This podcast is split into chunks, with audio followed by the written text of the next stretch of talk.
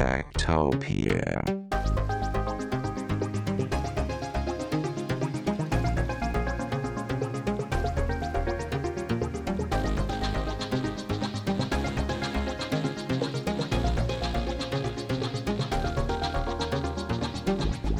Tektopia er en podcast om mennesker og deres teknologi, udgivet af Ingeniørforeningen Ida i samarbejde med Teknologiens Mediehus og støttet af Ida Forsikring, Innovation Center Danmark og Messecenter Hernings konferencer, EUT, HI og Automatikmessen. Mit navn er Henrik Føns, og det er mig, der bestemmer i Tektopia.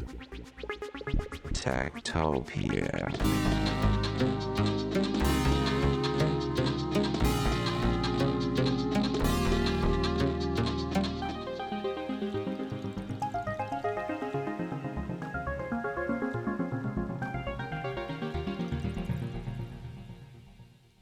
Russiske krig mod Ukraine er en hybridkrig, det vil sige, det består både af fysiske våben, propaganda og desinformation på nettet og cyberangreb. Da russiske tropper, kampvogne, fly og krydsermissiler strømmede ind over den ukrainske grænse den 24. februar i år, der var de første skud faktisk allerede blevet affyret flere timer før, da kalenderen stadig viste den 23. februar. De kom nemlig fra et cybervåben kaldet Foxblade, og de blev affyret mod computer i Ukraine. De første, som observerede det angreb, det var faktisk en halv verden væk om på den anden side af kloden, fordi det var folk hos Microsoft i Redmond, Washington i det nordvestlige USA. Og grunden til, at Microsoft holdt rigtig godt øje med Ukraine, det var, at de faktisk allerede havde hjulpet den ukrainske stat med at flytte kritisk IT-infrastruktur og data ud af landet, så russiske missiler mod ukrainske datacentre de var formålsløse, og dem faldt også nogle stykker af den første dag af krigen. En ny rapport fra Microsoft Democracy Forward beskriver forløbet og finder ligheden mellem computerorme og desinformationskampagner, og så lancerer de øh, begrebet Russian Propaganda Index RPI, hvor man måler mængden af russisk propaganda på internettet. Du tænker måske, hvad er Microsoft Democracy Forward for en størrelse, og det kommer vi til at blive klogere på, fordi vi har nemlig besøg af deres Senior Director, hun hedder Jenny Badanes, og hun kommer til at forklare dels, hvad det er for en størrelse, og så kommer hun til at fortælle om den rapport, de har lavet omkring krigen i Ukraine. Bagefter har vi besøg af seniorforsker Flemming Flidsbol Hansen fra Dansk Institut for Internationale Studier, DIS, han er specialist både i Rusland og i desinformation, og vi kommer til at snakke om, hvad den her rapport og øh, hvad en tech-gigants involvering i en krig egentlig betyder, og hvorfor de overhovedet interesserer sig for det. Men allerførst, så skal vi hilse på Senior Director ved Microsofts Democracy Forward Program, Jenny Badanes.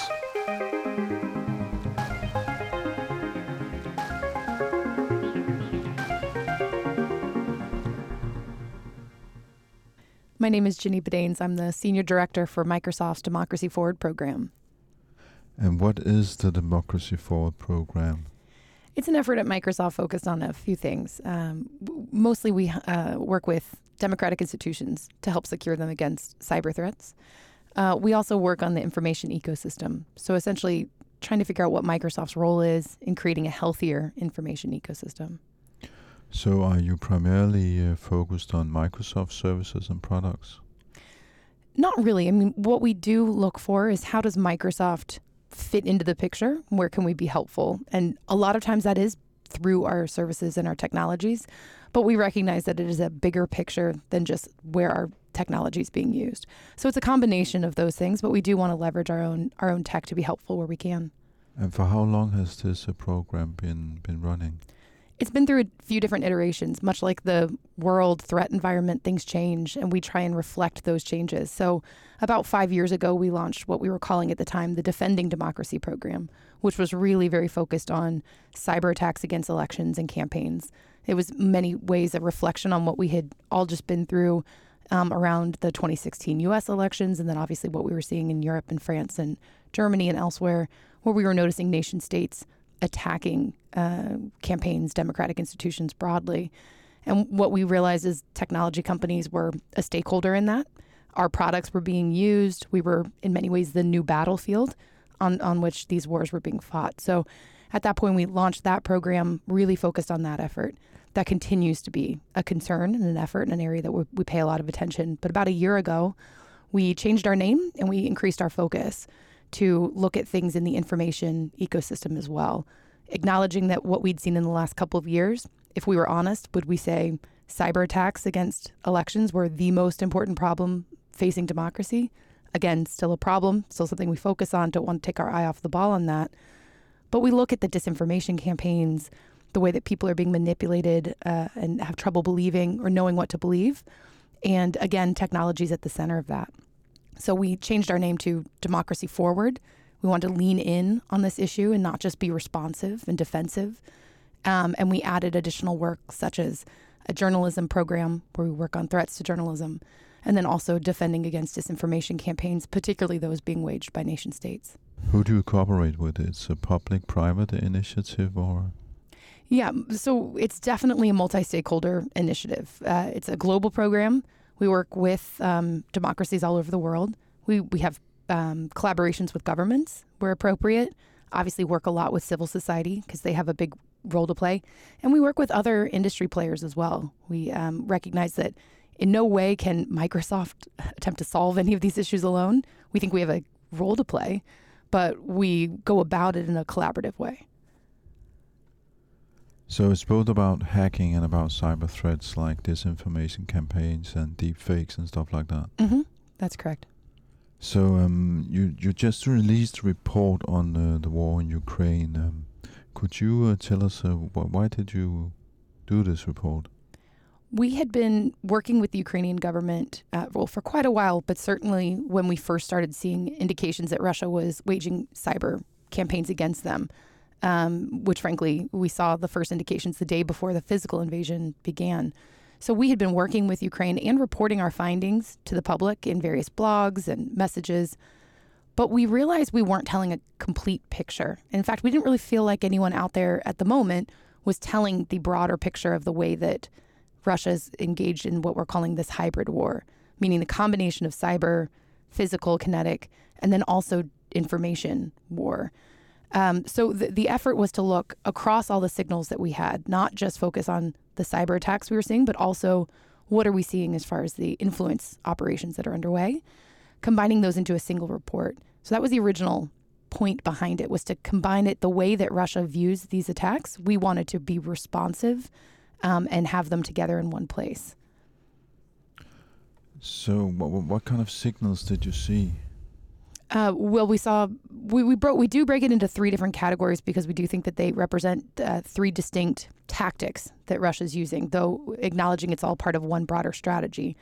Um, and that was first the destructive attacks we were seeing, and these were very focused and continue to be focused And inside. you're, you're talking about cyber, cyber attacks now. Yes, correct. Yes. Um, destructive cyber attacks within Ukraine, um, wiperware mostly. Um, and we have a lot of detail about that in the report. And then we have technical blogs that follow as well, where, where it goes into more detail about what we've seen. And, and this has been continuous. Um, one thing that we've been hearing folks say is that, oh, Russia's not really bringing their A game, they're not really uh, waging a cyber war yet. And we just didn't think that was true. We, we thought they actually were waging a cyber war. So part of it was to lay out everything we were seeing and then to say, hey, the real story here is how Ukraine's defending themselves. It's not so much that Russia's not trying, it's that Ukraine is stopping a lot of this. And that's interesting in and of itself. They've been at war for quite a while. This is not 100 days in for them, this is much longer. Um, so that's one of the first things that, from a signal standpoint, of what we were seeing. And then we were also looking at uh, what we call espionage, cyber espionage attacks. These were happening outside of Ukraine. And again, this is bread and butter for Russia, so I don't mean to imply this is a new thing for them. They've done this for a while. We have seen some increases in in how they've been conducting this, uh, what we call espionage. Um, and this included uh, focus on Denmark um, and also on uh, Poland and the United States. And then finally, the other signals we were seeing were what we are seeing from an influence campaign uh, perspective. One thing that we thought was kind of interesting was a parallel between how they launch malware campaigns and how they launch a disinformation narrative. So, using the biolabs example, um, we thought it was really interesting that in November, a former U.S. Uh, citizen now living in Moscow and working for Russian uh, media, he posted this sort of innocuous YouTube that was uh, talking about the U.S. having biolabs in Ukraine. It didn't get a lot of attention, didn't get a lot of views, just kind of sat there. Then, at the time of the invasion, all of a sudden we saw a collection of known Russian state media accounts point to that YouTube account and start to amplify it and say, hey, did you all know the U.S. has these lab, uh, biolabs in Ukraine? And then, uh, maybe, I don't know, 10 days or so after, we saw uh, hundreds of Russian aligned media organizations start to amplify that content. And all of a sudden, this was a big story that was everywhere. But it really all came back to that first planting of a narrative, similar to how they plant malware and just let it sit until the opportune time. Then they launch, then they amplify, and then it's everywhere. So, would it actually be possible, perhaps, to find storage like that other places on the internet right now, just waiting to be sort of um, exploited? Yeah, that's a great question, and it's something we're definitely researching. We know a lot of other folks are as well. Um, the question is, what do you do when you find them, and how do you know which one's going to take off, right? Because there's there's a lot of um, in this space, many actors. There's a lot of what we say like throwing things at the wall to see what sticks, right? So knowing which thing is going to stick, um, and calling that out in a transparent way so that people see it coming, that's that's a challenge that we're certainly trying to tackle ourselves. Uh, you mentioned uh, Denmark uh, uh when you talk about the uh, the threats, and also Poland, but specifically uh, the Scandinavian countries. You have um, um, an illustration in the report where you uh, cite all the um, all the sectors which are being attacked in the country. So, so who, who's actually being attacked? What, what is the picture for Denmark? I mean, does it look like this? I mean, IT companies and NGOs, and not only state offices. Yeah, the the targets are you know often government based, of course, um, and again, not to draw conclusions, but I think you can draw your own conclusions for why they would be targeting government agencies around the world, particularly those supporting Ukraine. The IT sector, um, again, you know, I, I don't want to make assumptions, but I think we can speculate a little and say, um, you look at the SolarWinds uh, case where you you start in a place where there's distribution or access to other companies. So potentially, they're looking at IT companies because they recognize that's like a center for lots of other companies or lots of other entryways. Um, there's also NGOs, nonprofits, and within this category is an interesting one that is different in different countries based on how it's defined, but it's sort of the think tank or academic policy world We've seen a lot of targeting of that community, uh, particularly in the US in that case. And again, speculating seems like an obvious place to go for policy understanding. How is a how is the government going to be influenced on a topic? What are sort of the thought leaders in those countries thinking about when it comes to these issues? Um, and so those are a lot of what we see from the NGO side of things when they're being targeted. But are these attacks are they hacking attacks or what are they? Um, well, yeah, I mean, it depends how you define hacking. Yes, they are getting into their systems. It's a question of what they do once they're there. Um, they're more exfiltration, so pulling out data, uh, hunting around, understanding systems. Again, espionage is how we've defined them. Not destructive. They're not ransomware in these cases, at least what we're talking about in the report. They're not ransomware. They're not wiperware. They seem to be very strategic and careful with how they're going after these other countries. In Ukraine, it's very destructive. The kinds of uh, cyber attacks that they're waging, they're just removing data off of off of networks or attempting to. Uh, with these, it's more exfiltration of data. Yeah, because you also mentioned in the report that this time around is very different than the uh, NotPetya hack, uh, mm-hmm. the worm in, in 2017. What, what what is different this time? Well, the targeted nature of the attacks um, and not using wormable software. Um, so, not using something that could spill over across the borders of Ukraine. And, um, you know, you could see logic in that, thinking, well, they don't want to instigate a NATO ally, right? So, if they were to attack Ukraine and that's their target, but they use wormable uh, malware, which ends up in, you know, Finland, which is now, I guess that's not the best example, ends up in Denmark, um, what might the reaction be? And so I can speculate again that they're likely trying to keep the targeting within Ukraine when it comes to the destructive uh, and not launching something at this point that we've seen that spreads over. Now, I should also add, I don't know what their plans are, and we don't see everything, right? We have a lot of signals. Uh, we work collaboratively with others who help us inform what we're seeing, but we don't see everything. So it's possible that they're trying something like that that hasn't been seen yet, or it's possible that they're waiting to use that tool. Um, they still definitely have it in their toolbox. They know how to do it. So, uh, not declaring any kind of victory here, but just saying so far what we've seen does not include that kind of attack. But the attacks that you see on Europe, for instance, uh, is mostly disinformation campaigns or in in Europe, um, not as much. I mean, yes, disinformation campaigns for Russia is pretty prolific. It's it's everywhere. Uh, the propaganda from their sites are are all over the place in both overt ways uh, and also obviously in covert ways. Um, I, I, would say what we're probably most focused on when it comes to Europe is what we're seeing on the espionage, cyber espionage side. Um, but we, of course, continue to monitor and measure what we're seeing on the uh, influence operations side as well. What, what kind of data do, do you have access to? Um, I'm just wondering, uh, is it only Microsoft uh, data or is it also data from uh, Google and uh, Facebook or other um, companies or right. states? On the on the influence operations, what we're using primarily is some human um, intelligence. You know, we have uh, analysts who are uh, on the on the internet and checking things and tracking things and noticing patterns and pulling that together. So there's certainly human intelligence that's involved in that um, gathered by those analysts. But then we also have, um, yeah, we have we have a decent amount of data that we have access to that is Microsoft data. We don't see everything. Um, uh, there's a a chart that I like to show before I, I go into this sometimes, which is like an iceberg. And it's like the very tip of the iceberg is what we see, noting that underneath the water is obviously a whole lot of other things. We don't have access, obviously, to closed uh, communications, encrypted communications. We don't have access to um, what happens inside a YouTube video, right? We're, we're, we can not analyze that. We can't see what videos people are watching, of course. Um, and so it, the, there is quite a bit, though, of data that we can anonymously and, and at a higher level analyze to get a sense of how Russian, uh, in this particular case, how Russian uh, propaganda sites are making their way around the world and how they're being consumed. And from that, we formed what we call the Russia Propaganda Index that helps us to measure because it's really hard to say if it's getting better or worse or if it's targeting different areas if you don't have a baseline from which to measure. So we've started with this, what we call RPI, um, using the data we do have, uh, using third party uh, organizations who are helping us to make sure we're identifying the right sites as, as Russian propaganda sites. Um, and that's how we're starting to measure what we're seeing around the world. You have some solutions. Maybe you should talk about the uh, the future. what, what what can we actually what, what can we actually do about this? Um, just yeah, I um, solutions is a strong word. Might not be solutions, uh, but yeah, but we have a ways, we have a framework ways to tackle the problem, maybe.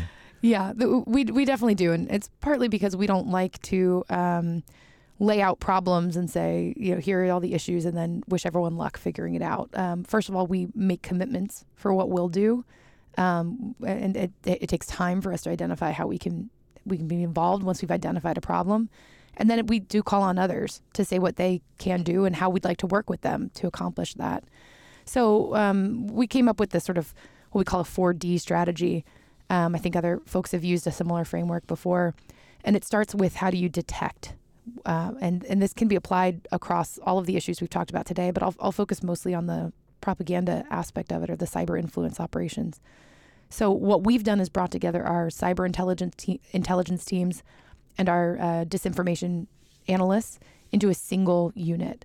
Uh, we think that's really important because, again, as I mentioned earlier, Russia doesn't think of these things in silos. They think of them as a singular strategy. So we should also be thinking of it that way and responding that way. So those groups are now combined and working together to detect both cyber attacks as well as um, inf- influence operations. And we have different desks based on different regions. Um, and then under detection, I'm sorry, under defend, um, part of that is recognizing that we also have uh, consumer facing news and information sites. And so uh, while we're not, you know, a huge social network and, and, we recognize our, our place in all of this, we still have responsibilities. People still get their news uh, from Microsoft in many cases. And so we make sure we're living up to our own uh, call. So we have principles that we talk about in the report that we work across all of our different teams that are that have some role in this um, to ensure we're living up to our own principles when it comes to authoritative content across our platforms, and making sure that's what people encounter first. Uh, when when you talk about my Microsoft platforms, does mm-hmm. it also include LinkedIn? It does. Yeah. yeah, they've they've signed on to these principles as well. We work closely with them on this too. Yeah, and then um, disrupt. Um, disrupt's a challenging one. It's one that I I hope that we figure out other solutions to in the future. Right now, the way we think of disruption when it comes to disinformation is around transparency. Like, how do we, to your point from earlier, if we see a narrative that's starting to take off um, through our research, how do we make sure that the the public, whatever communities of being affected by that messaging, is aware of it and knows who the messenger is? You know, we don't want to tell people what they can and can't read, but we do think it's important that people know who's talking to them, right? And if they don't realize something they're reading is actually the Russian government or another government that's trying to influence them, we think that's valuable information for people to have to make their choice about what they want to read and, and consume and believe. So we think that's an important disruption technique right now. But we look at other things like um, financial motivations.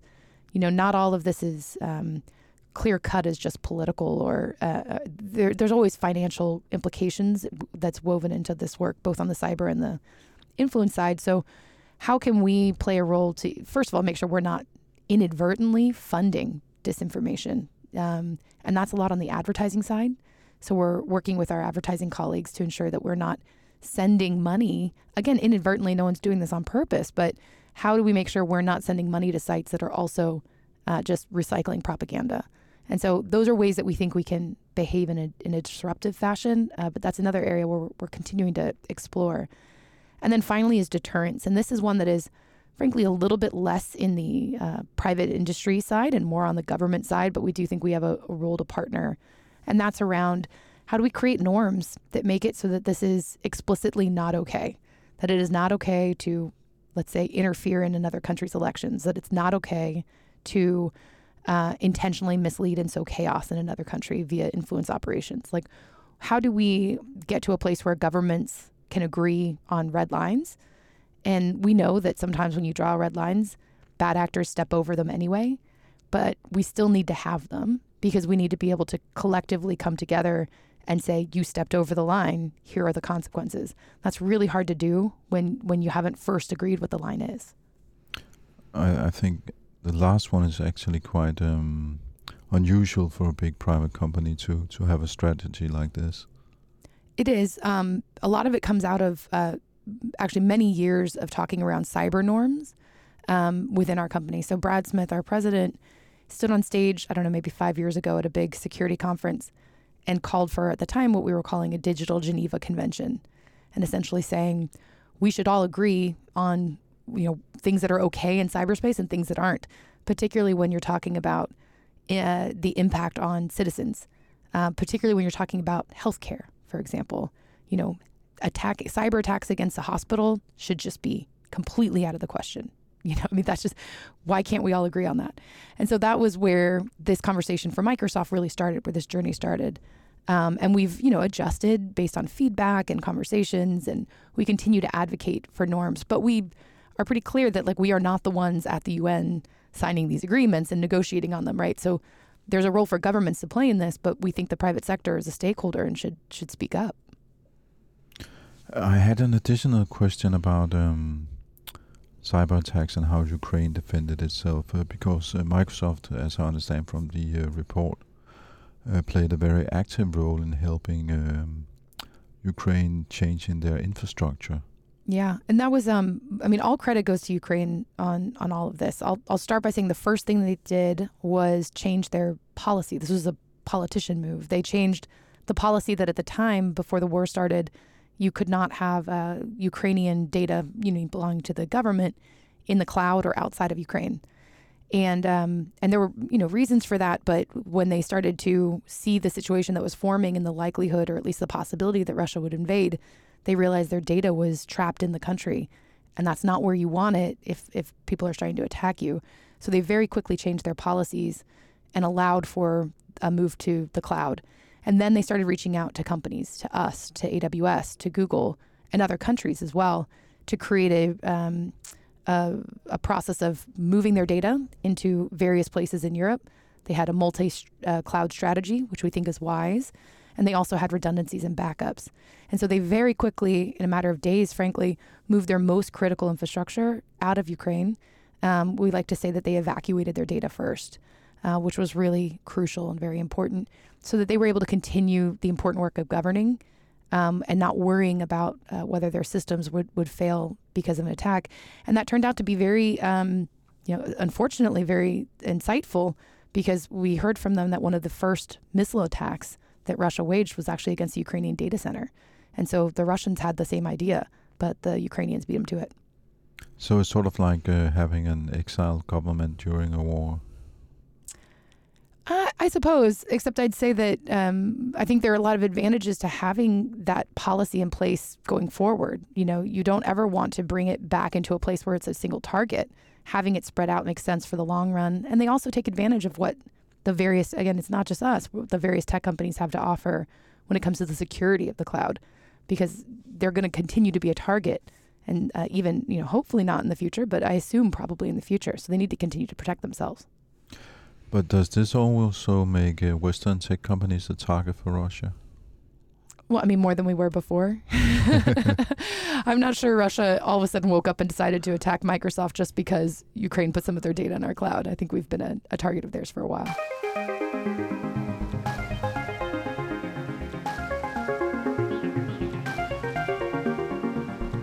Jeg linker til Microsoft-rapporten Defending Ukraine Early Lessons from the Cyber War fra tektopia.dk. Den er både informativ og let læselig og, og egentlig ikke så selvglad, som man kunne frygte en rapport fra et privat firma omkring deres øh, gode hensigter ville være. Relativt nøgtern og to the point. Så den er faktisk anbefalesværdig. En af dem, der også har læst rapporten, det er Flemming Splidsbol Hansen, der er seniorforsker ved DIS, Dansk Institut for Internationale Studier. Han kigger især på desinformation i russiske sammenhæng. Han er også specialist i Rusland. Og jeg havde inviteret ham i studiet for at få en uh, uafhængig kommentar til Microsofts rapport. Jeg hedder Flemming Splidsbol, og jeg er seniorforsker på DIS, og det er jo Dansk Institut for Internationale Studier. Og du er særlig interesseret i desinformation? Det er rigtigt. Jeg arbejder specifikt med desinformation, og, og, og jo egentlig mest russisk desinformation. Og er i virkeligheden specialist i Rusland gennem rigtig mange år. Det er rigtigt. Når vi nu ser øh, sådan nogen som øh, Microsoft her spille en aktiv rolle i den her type konflikt i en, i en krig, øh, vi har også set øh, Elon Musk sende satellitter til, øh, til Ukraine. Hvad, hvad er det for en, øh, en udvikling, der pludselig dukker op her? Hvorfor blander disse private virksomheder sig i, øh, i krigen? De blander sig vel af forskellige årsager. For det første er krigen i Ukraine jo meget voldsom og er noget, som mange firmaer har været nødt til at tage stilling til. Firmaer har jo også taget stilling på den måde, de har trukket sig for eksempel fra det russiske marked, øh, har boykottet det russiske marked, de handler ikke mere med det russiske marked, så, så der har ligesom været et pres for det. Øh, og der kan jo være nogle firmaer, som i stedet for at trække sig, så engagerer sig positivt på en anden måde, øh, og på den måde også tager stilling til, til krigen. Og så er der jo firmaer også nu, som, øh, som er blevet så store, og som har så store muligheder, at det måske også giver nogle forpligtelser i forhold til, hvad de kan. Øh, og der ser vi jo selvfølgelig nogle af de store tech-firmaer, som virkelig er trådt ind øh, på banen her i løbet af de seneste år. Vi ser det meget tydeligt i forbindelse med krigen i Ukraine, hvor, hvor der sker noget, som vi nok ikke har set før i krig, i hvert fald ikke på samme måde, samme omfang. Men det er vel også et spørgsmål om, at øh, IT er blevet sådan en kritisk infrastruktur, som i sig selv er et, et vigtigt mål. Altså noget af det første, russerne bombede, så vidt jeg har forstået, det var datacentre i Ukraine. Det er klart, øh, data er jo enormt vigtigt, og øh, den kritiske digitale infrastruktur ved vi jo også er, er vigtig og kan være afgørende. Øh, på mange måder den kan være afgørende for, at landet kan fortsætte, øh, køre videre på mange måder, men den kan jo også være afgørende for... Øh, for øh, kontrol og kommunikation i forbindelse med krigen, øh, det vi kalder C2. Øh, så, så der kan være noget, hvor, øh, hvor det kan være, det kan være øh, afgørende, at man fortsat har adgang til data, og man, man, kan, man kan anvende data i løbet af krigen. Og nu fik vi jo så at vide her i interviewet med Microsoft, at de faktisk har hjulpet Ukraine med at flytte hele statsadministrationen, altså den IT-del af den, ud på server i Europa. Øh, er det ikke et usædvanligt træk? Det er et usædvanligt træk. Jeg har ikke kendskab til, at det er sket før, ikke i det omfang. Og det er jo øh, enormt interessant i sig selv, at et privat firma går ud og hjælper en stat med at håndtere data og sikre data, således at staten fortsat kan have adgang til data. Så er det jo interessant også fra et, hvad kan man sige, et statsperspektiv, fordi det er jo Ukrains data, som er i skyen, men serverne er jo hostet i et andet land. Øh, og det, det giver også nogle meget interessante perspektiver på det. Det er ikke øh, nødvendigvis noget afgørende nyt i forhold til staten og dens suverænitet, og hvorledes vi, vi opfatter øh, staten, men der er i hvert fald øh, et, kan vi sige, et nyt perspektiv i det, at, at en stat lige pludselig vil have øh, noget, som er meget vigtigt for dens normale funktion. Det er digital data, øh, som er øh, i skyen, men hostet på server, som står i et andet land. Og det er, det er på en måde en, øh, ja, en ny og, og meget spændende udvikling. Men kan man sammenligne det med en eksilregering, man har en eksiladministration? Ja, det kan man måske godt. Det er i hvert fald et skridt lidt i den samme retning. Der kan vi sige en eksilopposition eller en eksilregering, som jo også har været på tale i forbindelse med krigen i Ukraine, altså simpelthen amerikanske planer for at hjælpe øh, den ukrainske administration, præsidenten og regeringen og dele af parlamentet med at, at komme ud af Ukraine og lad os sige komme til Polen, for eksempel opsætte en eksilregering der. Jamen, det kan jo være lidt det samme, og der vil de jo også have behov for data. Det kunne så være, den data er et helt andet sted, og der vil de så kunne trække på der. Så, så vi er lidt i samme boldgade, men, men, øh, men det, der er sådan lidt anderledes her, det er jo, at det ikke er fysisk på samme måde. Og, øh, og, og, og på den måde kan vi sige, så, så er det måske, øh, ja, for mig at se i hvert fald en, en ny og meget, meget interessant udvikling. Og vel egentlig også interessant, at det er jo dybest set, at vi, vi ved, ved faktisk ikke, hvor de ligger, de der data. De er jo distribueret på mange forskellige server i flere forskellige lande, som jeg forstår det. Og det er jo det Microsoft er i stand til, så det er sådan en distribueret statsadministration, som kan være meget svær at ramme med et uh, cyberangreb eller en bombe, eller hvad det nu måtte være. Ja, det, det er jo sådan, som jeg også forstår det, at det er spredt ud, og det er jo, det kan jo være kapacitetshensyn, men det kan jo også være sikkerhedshensyn, netop at man har, har det fordelt, så, så det er i mindre bidder, og, øh, og på den måde så kan man minimere risiko for, at, øh, at for eksempel russiske hackere kan få adgang til at øde, ødelægge data, øh, og, og jo en meget spændende strategi. Og Microsoft fortalte også om, hvordan øh, den her sådan, måde, man hidtil har lavet cyberangreb på med at placere en orm i et uh, computersystem, som så ligger der og venter, og på et tidspunkt så kommer jeg udbrud og ødelægger systemet. Hvordan man har set den strategi øh, blive brugt på desinformation i forbindelse med den her historie, der har været om, at amerikanerne skulle have biolaboratorier, hvor de lavede biologiske øh, våben i Ukraine, som jo faktisk åbenbart er en historie, der har ligget ligesom og ventet på at blive opdaget. Det har ligget på nettet siden 17, tror jeg. Øh, kender du nu, du kigger på desinformation, det er også sådan et mønster, du ser? Det er ikke, det er ikke et mønster, jeg kan, øh, jeg kan genkende. Øh, det er meget muligt, at det er der. Jeg tænker også, at, øh, at vi måske overvurderer den måde, der bliver tænkt om brugen af her desinformation eller informationsoperationer sådan mere generelt. Øh, kunne forestille mig en situation, hvor sige, forholdet mellem Rusland og Ukraine spidser til, ender med krig, øh, russisk invasion den 24. februar, og så kigger man efter, er der nogle historier derude allerede, som vi kan tage fat i. Øh, og der vil det jo alt andet lige være en styrke, hvis det er en historie, som ikke er produceret samme dag, men måske har nogle år på bagen, så man ligesom kan trække den frem igen og sige, prøv at høre, allerede for X antal år siden blev der talt om, at der var amerikanske biolaboratorier i Ukraine, øh, og, øh, og, og derfor kan vi, vi kan nu bruge det som, som en del øh, af hele den kampagne, som vi kører mod Ukraine. Jeg kan så i øvrigt tilføje, at russerne har produceret rigtig meget ny desinformation, også om amerikanske biolaboratorier i Ukraine. Men, men jeg tænker snarere, at der er noget information, der ligger derude, som man så afsøger øh, man leder efter det, så bruger man det aktivt og kan referere tilbage til det. Men det er da bestemt muligt, at de også øh, med vilje planter forskellige ting, ser hvad der sker på tidspunktet, hvor det kommer ud, og så hvis der ikke rigtig sker noget, jamen så har de det liggende et sted, og så kan de sådan trække det frem på et senere tidspunkt og sige, prøv at det her har vi sagt allerede for mange år siden, det er ikke noget nyt, øh, I burde alle sammen vide det, det er ikke noget, vi har fundet på til lejligheden. Så det er en slags øh, så, hvad skal man sige, selvkonstrueret bevisførelse, eller hvad?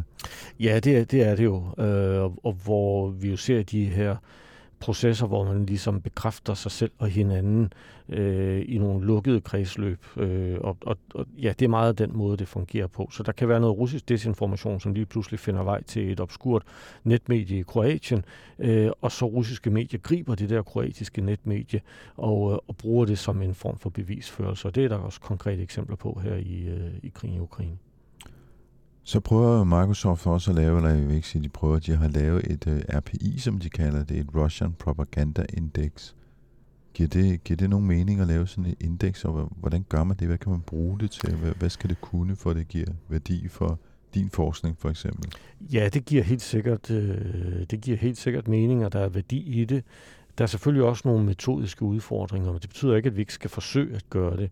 Og der er det klart, der vil det være interessant for rigtig mange, både privatpersoner, men jo også organisationer, firmaer og stater, at prøve at opstille et indeks, hvor man ligesom kan sige, hvad er spredningen, hvad er intensiteten, hvad er effekten af de her forskellige ting, så man kan ligesom kan, kan måle det hen over måle det hen over tid, for eksempel øh, målvariation i, i temaer, målvariation i intensitet eller brugen af platforme eller andet. Ikke?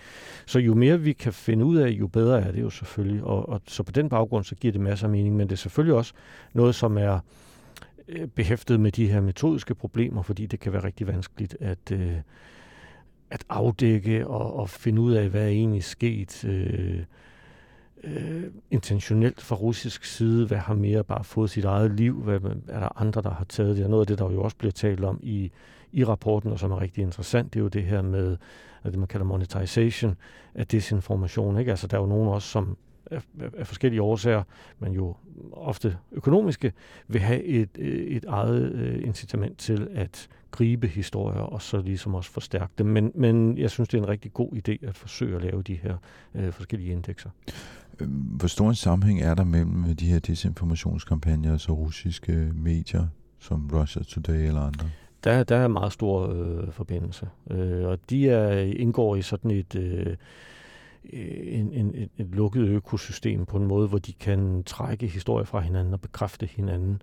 Øh, så hvis man går ind og kigger for eksempel på på øh, Russia Today, den engelsksprogede version for eksempel, så kan der også være noget, som ligger på forskellige sociale medier, øh, og de sociale medier, de vil så krydsreferere til, til Russia Today. Og der ved jeg jo blandt andet, at Microsoft har været meget opmærksom på det, der sker i den spansktalende del af verden, øh, hvor de oplever stor aktivitet, og hvor, hvor de formoder, det har de kunnet jagtage under krigen, at der er et, et publikum, og det hænger måske også sammen med den russiske strategi om at forsøge at nå ud til andre dele af verden i den, med den fortælling, de har. Ikke? Og det er jo især det, vi kalder det globale syd.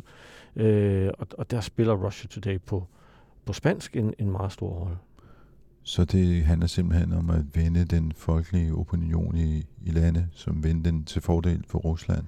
Ja, det, det kan vi sige. Det handler om... Øh, måske mest umiddelbart at vinde støtte i FN's øh, system, i generalforsamlingen, øh, i Sikkerhedsrådet. Øh, og så gælder det om at, øh, at, at påvirke den offentlige opinion mange forskellige steder, også i forhold til sådan noget som sanktioner og andet. Så, så der kan stå rigtig meget på spil, og der har vi jo også set, at de er meget aktive, og det er de specifikt i, i forhold til det her globale syd. Men nu, nu sidder vi her og snakker om en rapport, som et privat firma har lavet, men hvad gør det, hvad skal man sige, det offentlige system, hvad gør USA, hvad gør Europa i, i den her sådan, kamp om at øh, vinde opinionen i de her lande? Øh, og det offentlige system forsøger jo også, det offentlige system, system forsøger jo også at at, øh, at afdække desinformation. Øh, altså det Microsoft her og mange andre tidligere også har kaldt øh, at, at detekte, ikke? altså at, at, at identificere, at det er der, øh, og så forsøge at beskytte sig mod det. Øh, og det gør vi jo også på forskellige vis. Øh, øh forskellige tjenester, øh, helt fra sådan fact-finding øh, øh, tjenester øh, på radio eller skrevne medier eller andre steder, til undervisningsforløb i skolen og mange andre ting. Ikke? Og det er jo det her, vi sådan kan kalde den kognitive resiliens, altså det her med, at vi har et indre beredskab, som gør, at vi kan forholde os til de her ting, og vi kan afvise det, og som gør, at, at vi måske er mere robuste, resiliente, end kan vi sige, dele af, af verdens befolkning andre steder, øh, som måske er mere modtagelige over for det. Så, så der gør de jo noget. Øh, og der har vi jo også beredskaber i, øh, i vores statssystem, altså i den i centraladministrationen, og den ligger jo forankret i ministeriet, den ligger forankret i øh, efterretningstjenesterne, øh, og der laver de jo noget.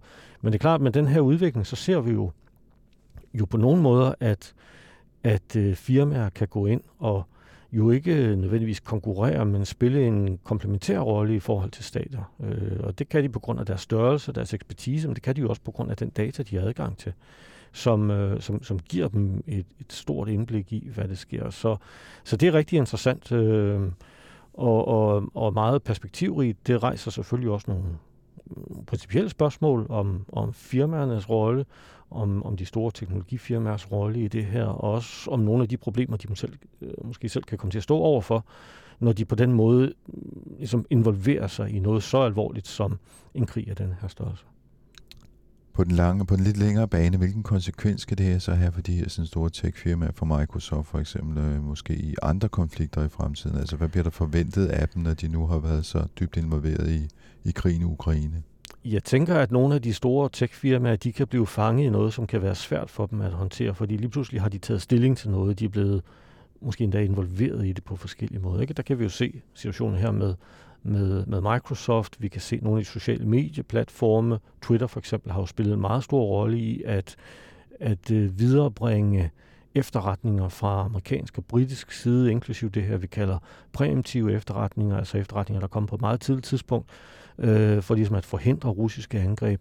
Men vi kan jo se, at de, øh, at de er øh, de aktive eller ligesom leverer platformen, som for eksempel britiske forsvarsministerium kan bruge til sine daglige opdateringer osv. Så, så på den måde spiller de en rolle, som, som de ikke har gjort før, som vi ikke har set i, i, i krig før. Og der kunne hurtigt komme en situation, hvor den globale offentlighed vil begynde at stille krav til de her firmaer om, at de ikke bare skal involvere sig aktivt positivt, men de skal også måske trække sig fra forskellige sammenhænge. Og, og, og det kan være sådan noget som softwareopdateringer, det kan være noget med lukke for sine forskellige tjenester, altså lukke for eksempel for, for Twitter i forskellige lande, hvis, hvis de ikke lever op til nogle forskellige krav. Så jeg, jeg tænker, det kan hurtigt vende sig imod de her firmaer, så de bevæger sig ud på et, et, et, et, et, et, et etisk felt, som er meget vanskeligt at navigere i.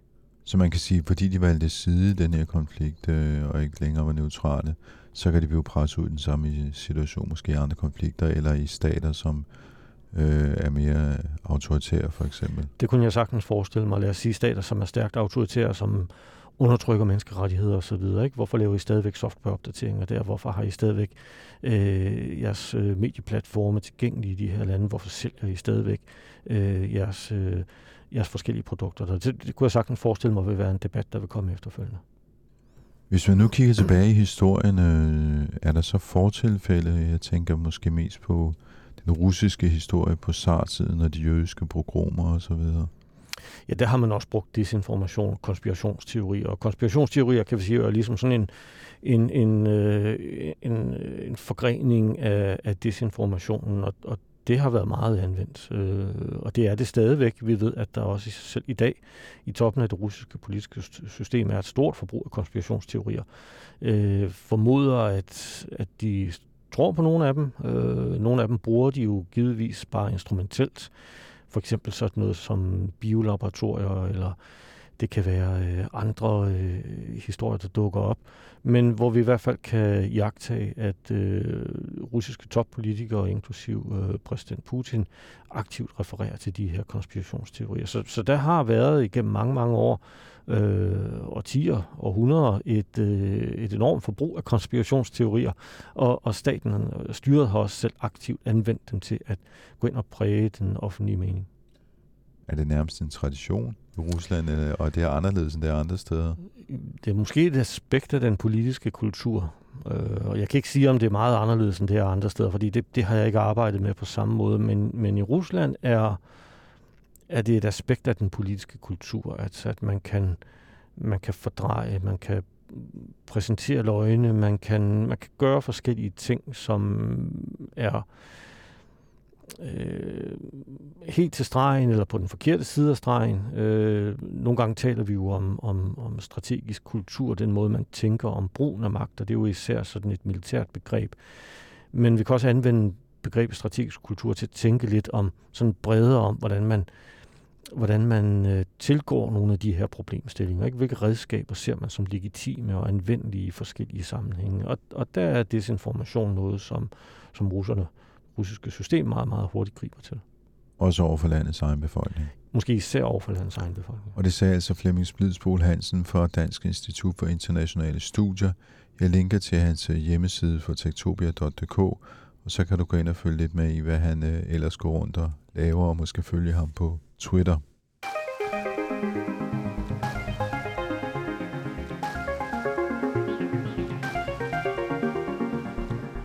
Denne uge har vi også fået et podkort fra Ingeniørens podcast Transformator. De store tech-giganter pumper data ud af alt, hvad du foretager dig. Dataindsamling er moderne tids guldfeber. Men der er folk derude, der kæmper for at holde på deres data. I Transformator i den her uge møder vi tre af dem. Vi skal møde manden, der underviser i privacy på DTU. Jeg er jo en af de her øh, folk, der egentlig øh, hæver og bruger kontanter med jævn mellemrum, øh, for, at, øh, for at bankerne ikke skal, skal overvåge mig. Øh, og det er egentlig ikke, fordi jeg er så bange for, øh, måske hvad de gør, men alligevel. Øh, så, øh, så er den profil sjældent noget, der kan komme øh, mig til fordel, men kan måske blive brugt imod mig. Og vi skal møde journalisten, der ikke vil bruge en smartphone. Det skal ikke kunne andet end det, som er basalt, og det, som vi alle sammen godt kan huske, der egentlig er meningen med en telefon. Det vil sige, at man skal kunne ringe på den, øh, og man skal kunne sende en sms i nødstilfælde, en ret kort en, øh, og det er det, den kan. Og vi skal møde programmøren, der holder øje med, hvor data ryger hen. Selv din vandmåler står jo i dag og sender en radiopakke ud hver 10. sekund om, sådan så det er nemt at samle, aflæse vandmålerne. Og krypteringen på det var ikke skide smart, så til at starte med, der kunne man jo se, at der ikke var nogen brugt vand i huset i tre uger, og så kunne man jo roligt gå ind og sådan nogle ting. Det er hele vejen igennem det dårligt. Lyt med i den her uges Transformator, hvor vi skruer sølvpapirshatten godt og grundigt på. Du har lyttet til Tektopia. Vi udkommer hver mandag. Hvis du vil høre tidligere podcast, så kan du finde dem på tektopia.dk. Hvis du har kommentarer eller gode forslag, kan du skrive til mig på henriksnabelag.tektopia.dk. Du kan følge os på Twitter og Instagram, der hedder vi snabelagtektopia.dk. Så kan du deltage i teknologidebatten i vores øh, Facebook-gruppe, den hedder Tektopia Backstage. I redaktionen for Tektopia sidder Veronika Bolin, og jeg hedder Henrik Føns. Og jeg vil bare gerne sige på genhør i næste uge. Tektopia.